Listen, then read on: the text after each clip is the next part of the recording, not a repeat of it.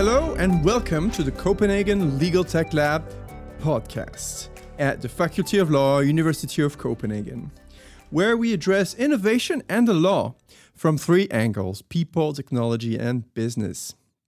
My name is Léonard Van Rompaey, and I'm joining here uh, you today with Professor Alexandra Andhov, who is in currently residing in Perth, Australia.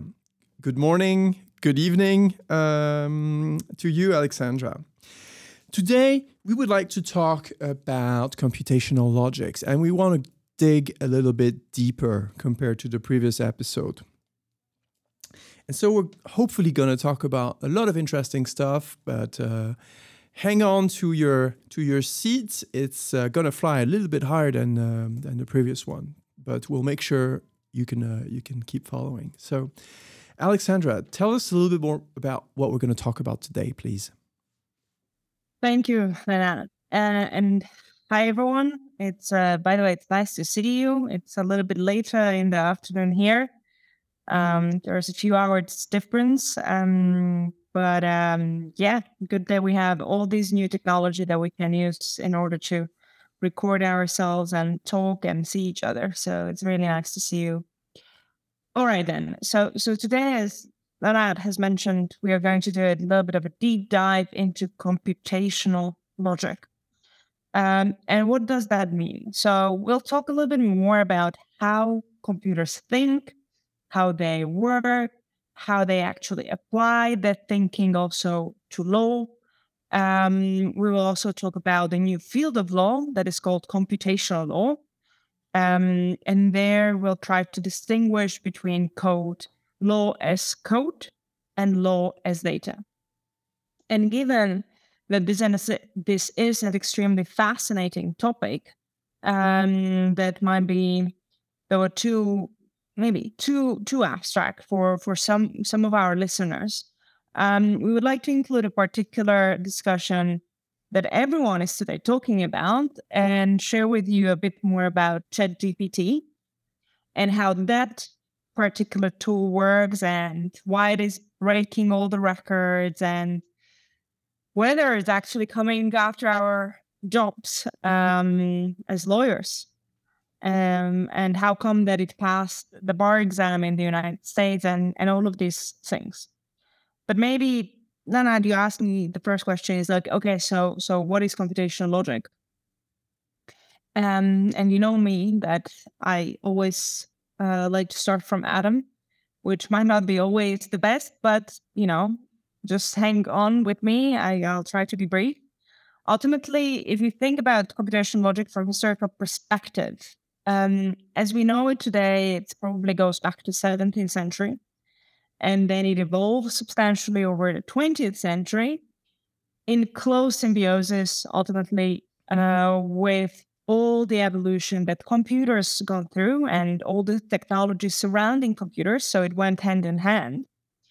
Um, and we also v- previously discussed that many modern concepts, aka those that we consider really, really modern, have actually been around for some time. And, and when it comes to computational logic, it has been part of the, the general mathematical uh, logic, um, more abstract as it is.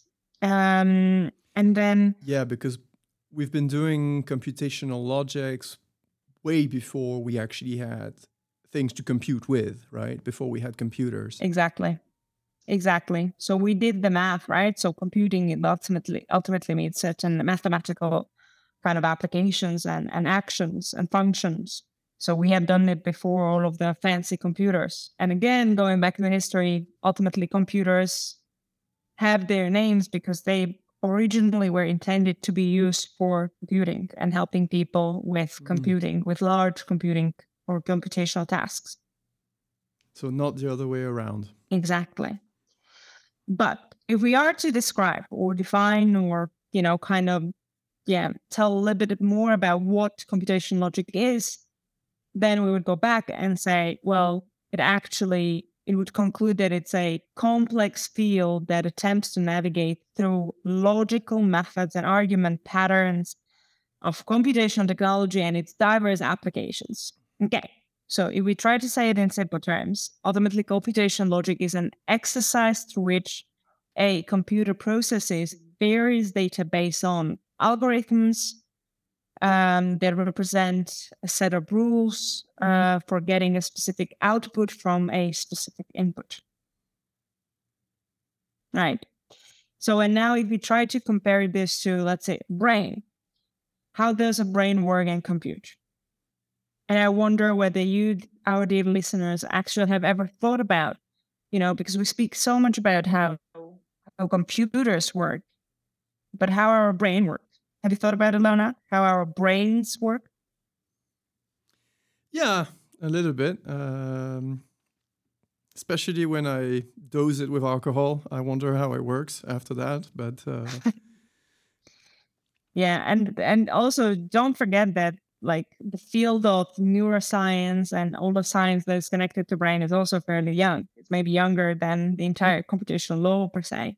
So so that's a little bit also sometimes surprising, I think. But anyway. What we call, um, what we call neuroscience today, a few hundred years back, we called uh, philosophy of mind. There you go. The same way that what we call I T today, we used to call computational logic, we used to call... Um, logics we used to call uh, ethos and logos and uh, and philosophy back in the in the Greek times, right? There's a lot of fields like this that uh, um, have a modern application, but actually originate um, the history of the knowledge originates way back into uh, base philosophy uh, concepts and questions.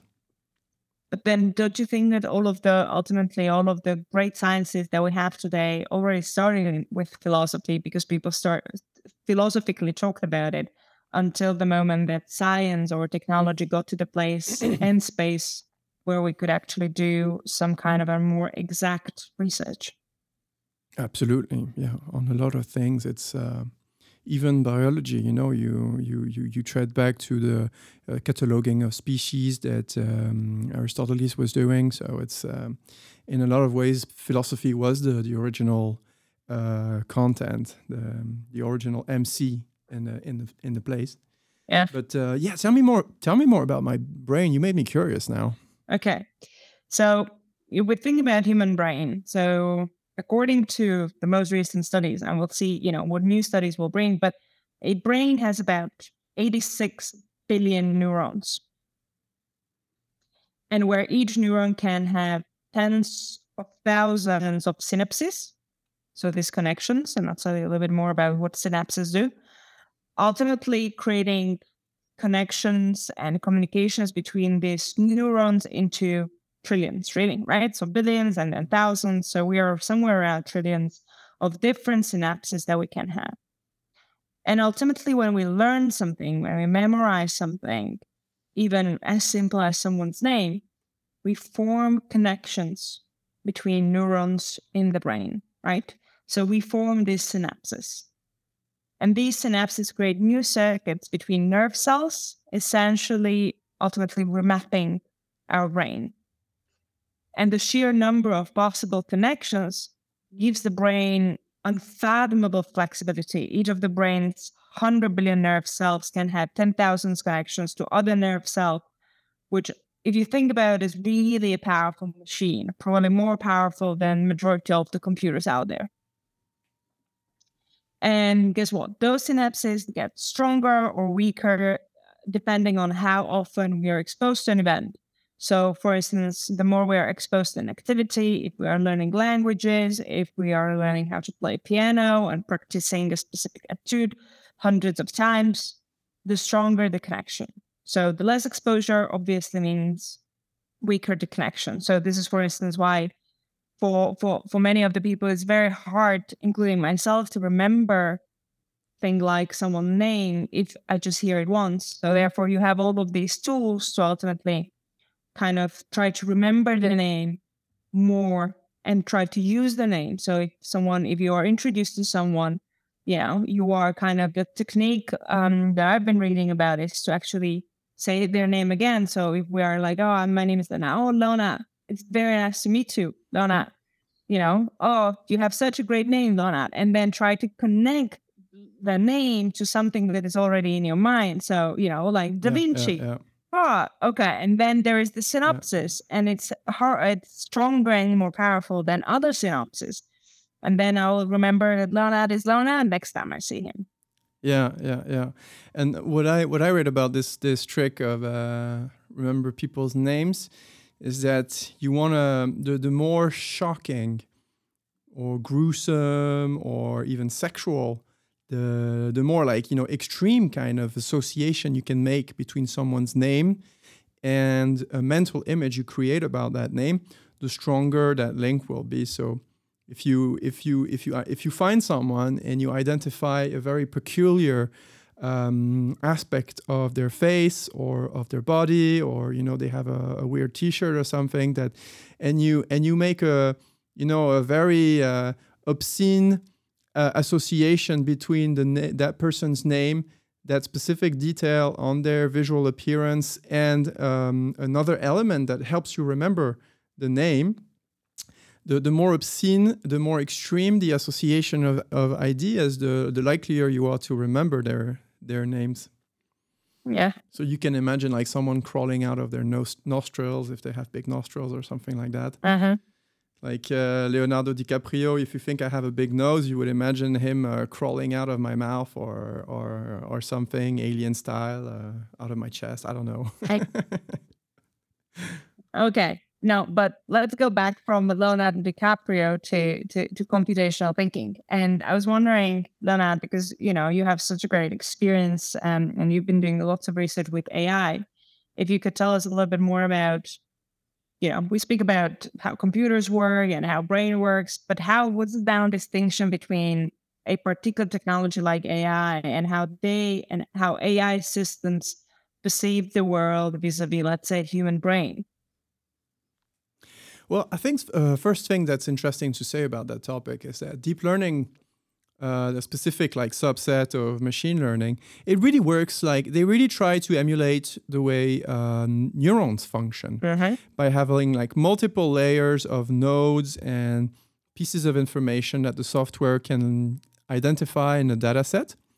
And then it um, the software creates connections between those different nodes in a very uh, dynamic uh dynamic way. So in a sense, it's acting a little bit like the neurons that try to find connection with the neighboring, the next neighboring neurons in order to be able to make the difference between, I don't know, the road and the and the pavement in a in a video. And uh, if you if you look at that in in practice, like what's the difference between um, a person and a robot uh, perceiving the world and evolving in the world? Um, let's imagine the following Uh, scenario. Um, so a human uh, person drives a garbage truck, and while they're driving, they stop at uh, the red light. Um, and they drive their trash collecting vehicle to pick up trash. And let's imagine a robot that does exactly the same, drives around, stop at the red light, picks up trash. So what's the difference between a person doing this and a robot doing this? Um, well, we perceive the architecture of the world. We see the road, we see the, um, uh, the, the, the the red light, we see people, we see like the physical world. That's the that's what we call like the architecture. We see the wall, and we know that the wall you can't go through. You know, that's that's an element of the of the real physical world. The same way that uh, a safe makes it uh, uh, hard to, you know, you can't, if you hide something in a safe, and it's hard to access. It's the same kind of, um, of of thinking there. So we perceive the architecture of the world. We know that we can't drive through the wall. We know that we have to stay on the lane. Uh, there's a red light on the on the way, and we we stop at the red light because we know there's a rule that uh, to stop, it's expected of us. And other people around us are going to behave the same way. Uh, and we know that they know there is a rule, and we know they know, we know there is a rule. Okay. Um, so th- this behavior is expected of us because of the red light. And then finally, we have a professional mission to pick up that trash, which will bring value to us in the form of paychecks. Now, let's look at what happens, you know, in for, from, from the robot's perspective. The robot perceives the architecture of the world. That's why we build uh, machine. We implement machine learning into um, into robots because it gives them the ability to um, to see the world, as it gives a computer vision. So they see the world, they see the architecture, they don't drive into the wall because they know it's impossible to drive through a wall, more or less. And they also stay on the lane because, you know, part of their software uh, allows them to identify the lane and knows that they need to, to stay on it. It stops at the red light. But it stops at the red light because the red light is a sign to stop. It's not a rule for a robot. It's part of the world it lives in. The same way it knows it can't drive through a wall, it knows it has to stop at a red light. But it's not a legal norm for it. It's an architectural norm. Uh, it's like, for, for a robot, um, the red light is a sign to stop the same way that clouds in the sky indicate the possibility that it is going to rain. It's a sign of a potential uh, a follow-up. It's not, it's not a rule. It's not a norm. The same way that, you know, it sees trash, and that's a sign to perform the behavior picking up the trash. Uh-huh. So this is to say that there is only architecture in a computer's mind. It does not see a difference between the physical world and legal norms and social norms, market norms, the value that is associated with the work done. It only sees architecture. So that would be the main difference for it. Uh, uh, law is as constitutive of the world as walls are. There's no difference. So that's that. I think that's the main difference between the way a computer uh, robot is able to perceive the world from the way our brains are able to perceive the world. Everything flows from the architecture. Okay. And then, you know, speaking about this, that, you know, but ultimately, and I think this is important to remember when we speak about all of these fancy tools that are out there, that ultimately the the way how the computer understands the law, which they actually don't understand, right? But how they apply it or how they would synthesize it or whatever they would do with the law or the rules depends on the architecture, how we design it, yes. Right? Yes, yes. And actually, this moves us to another point towards the computational law, which is a new field of law that thinks about and an- analyzes the way how ultimately, we can use this computational logic and thinking and apply it on a law or use it for more traditional activities that are present in a law. So, for instance, legal reasoning, planning, regulatory analysis, compliance review, where where we could use computer to to carry out certain tasks that we used to do, but maybe because of this, if we create this architecture, the computer can be much quicker and more maybe exact than we. But how how can we design the, the architecture where both the technology and the lawyers or whoever is applying the law, if we really think about the legal order, can actually collaborate and work? So my question is, you know, because you speak very eloquently about, you know, how the robots perceive it and so on. And I sometimes wonder with all of the nuances that the law has, right? Because the law is not just the rule, and we can move to this a little bit later on, but it has these nuances. And I wonder whether we can truly translate these nuances into the architecture within which the technology would operate. I think that some of these nuances we can put in the, the system. I think it's possible. Eh? Um, but uh, we should just always remi- uh, remember that uh, some of these nuances we won't be able to put in. There are some aspects of the law that just can't be replicated by a robot. For instance, anything that requires faith in what you're saying. If you're making an official statement, if you're swearing, for example, when you when when when judges in some countries are um, they're sworn to office, right? They're uh, they accede to their their status of judge by swearing an oath that they will uphold the law and the constitution and whatever. And that's, that's a legal requirement. That's a piece of law.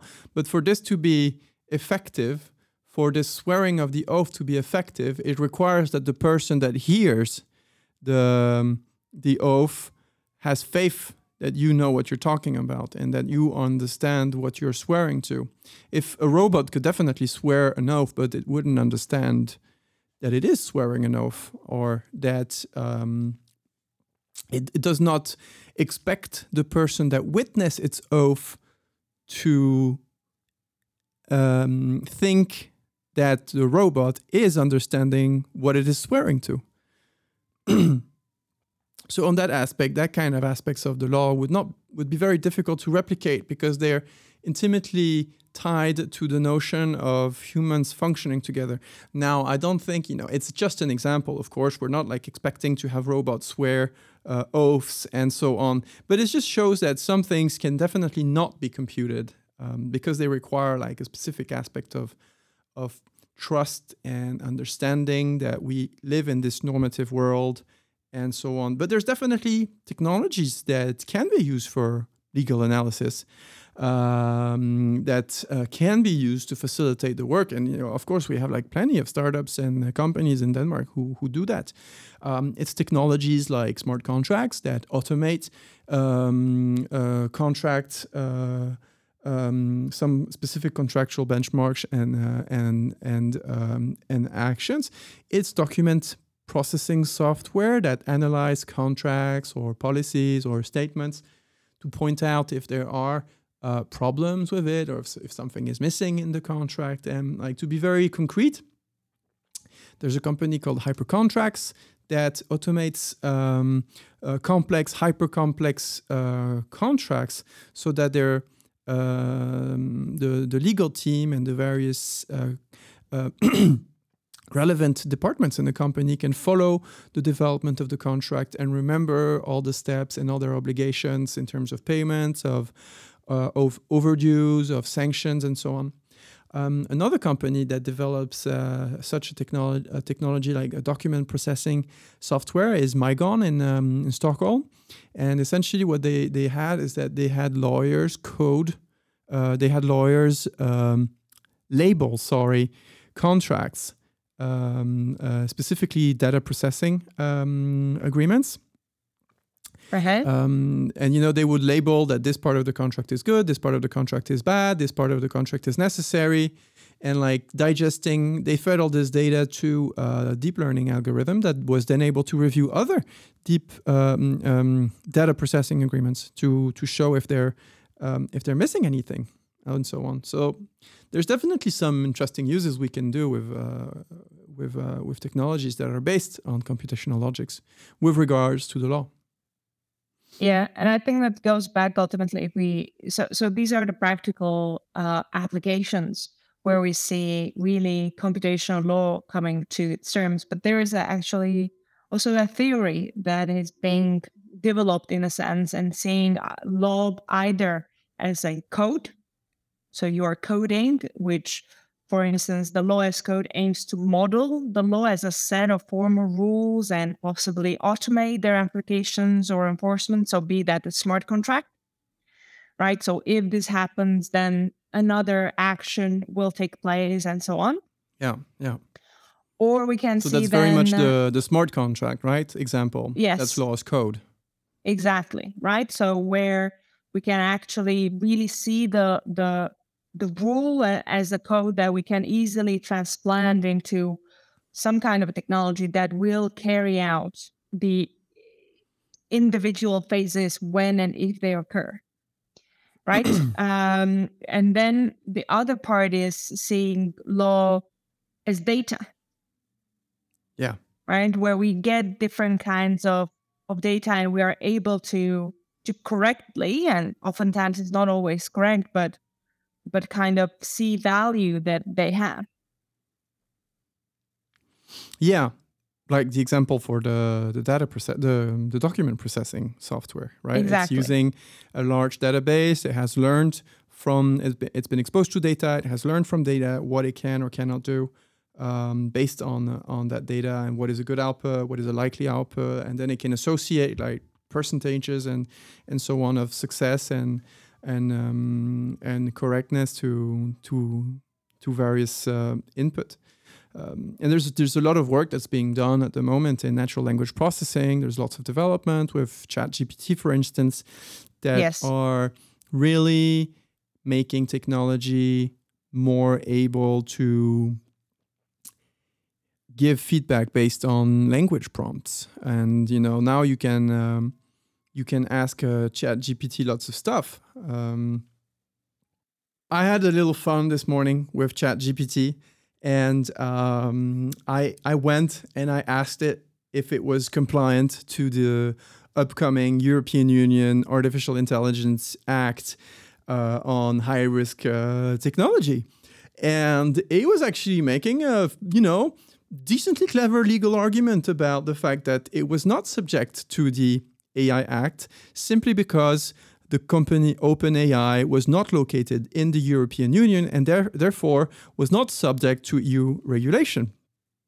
And I retorted back to it, but you are providing service to me and I am in the European Union. You haven't like, you haven't like segmented out your, the European Union for, from your service providing. Therefore, uh, uh-huh. you are subject, you would be subject to the E U A I Act. And at that point, I said, oh, thank you for pointing that out to me. You are right. I, I correct myself uh, and so on. But then it started saying, uh, even though the company would be, um, because we're providing service in the E U, we might have some transparency obligations to uh, comply with. However, I would not qualify as a high-risk artificial. I'm unlikely to qualify as a high-risk artificial intelligence following the regulation. So that was like, you know, I've met uh, law students who didn't provide as good a legal argument as um, as that uh, as that robot. So that was actually very uh, very informative. Yeah, I think that you know there's a lots of jokes now about this ChatGPT and and being able to pass bar exams, for instance, in in U S, but there is totally you know talking now and being now in Perth in in Western Australia, there is also an ongoing uh, discussion here in Australia because now the, the semester is going to start at the end of February. It's like how do Australian universities need to address this? And whether there is a need to change, uh, for instance, exam forms. And because we know that, for instance, ChatGPT is pretty good in writing a blog or short kind of essay and, and things like that. And by the way, I actually, my uh, exam that that uh, I had with my students in December, I, I always have as part of the exam, it's not the whole exam, but one third of the exam and one third of the grade is for them to write an essay. And I have no doubt that because the exam was in December, so it was after the, the ChatGPT was actually put online, that some of them might have actually used ChatGPT as as a, as a source of, um, yeah, inspiration at least. And also, you would uh, they could have a um, reviewed part of the of their answers because they need to code, right? They need to show code on your on, on your exam. And it would make sense that they would have been exposed to ChatGPT because it is the digital lawyer course after all. But um, yeah, uh, that was a great. No, and and uh, so so you had this type of a fun. I had different type type of fun. So I asked ChatGPT what were the three main limitations that it had. And listen to this. Lack of common sense reasoning was the first one. So you actually act, you actually asked ChatGPT, what are your limitations? Yes. Okay, okay, right. So lack of common sense reasoning. ChatGPT has been trained on a massive amount of text, but it lacks the ability to apply common sense. Right? This again tells you about the limitations of the technology. And by the way, I also read, I was doing a little bit of research about this ChatGPT thingy, that the, you know, the entire Wikipedia, or, or however we pronounce it, Wikipedia or Wikipedia, only forms three percent of all of the data that has been poured into ChatGPT. So you can imagine what amount of information is actually there. Then funnily enough, it says, two, limited knowledge. So although it has a lot of information, its knowledge is limited. And I think this is extremely important to kind of emphasize because, for instance, it actually might give you a wrong answer, even though, you know, you might think that they will know the most recent and accurate data because, you know, timestamps and whatnot. Not necessarily. And then the third is the lack of consistency. Yeah. Because it's based on statistical patterns in its training data, it might produce some inconsistent or nonsensical responses when, for instance, it encounters out of distribution inputs. And plus, it also is aware of its bias responses due to the biases present in the training data. That's nice. I wish that uh, human academics were as uh, modest, aware. as uh, and, aware. Yeah. You know, like if I could boast that uh, I knew the whole of uh, of Wikipedia and still think I have limited knowledge about stuff, I, um, you know, I don't know if I, if I had that knowledge, I don't know if I would be that modest. Yeah. No, and I think, you know, the, in the connection and really to maybe summarize and round up, around uh, up our discussion on computational law is ultimately to realize that these technologies have great potential and they should be used. And I don't think that they shouldn't be used. I think that, you know, I'm definitely not a person who believes that, oh, you know, just let's close our eyes and ears and, you know, doesn't exist. It is, it exists. And why shouldn't we use it? But we need A, to be aware of all of these limitations that are out there, and B, in context of law, truly really transform also our education and, and how we use the law from this very memorization based what, how, when, what the paragraph is saying and so on to actually be able to apply and argue. And this arguability, even though it argued with you, right? Because it fairly well gave you, gave you some argument. Maybe it did not really persuade you. It might have given you the arguments, but wouldn't be able to persuade you. And I think that this is where actually good lawyers come in. So yes, I do think that lots of, let's say, mediocre students with the help of ChatGPT can go through some of the exams, but not in a real life application.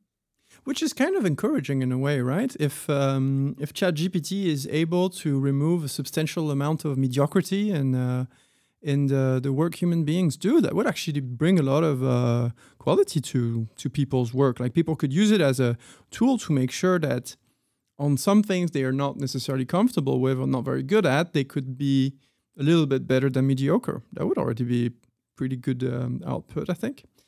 But um, yeah, this has been uh, a long conversation about uh, computational law, and I wish that you're taking something out of this uh, podcast. It was definitely fun for us to prepare and record for it. Um, please keep on following our activities. Uh, we have some new blogs that are out and also always organize events. So keep in touch, like, follow us on Spotify, other platforms and LinkedIn and Instagram also. Uh, so yeah, we'll be in touch and we'll see you soon. Thank you so much. Thank you.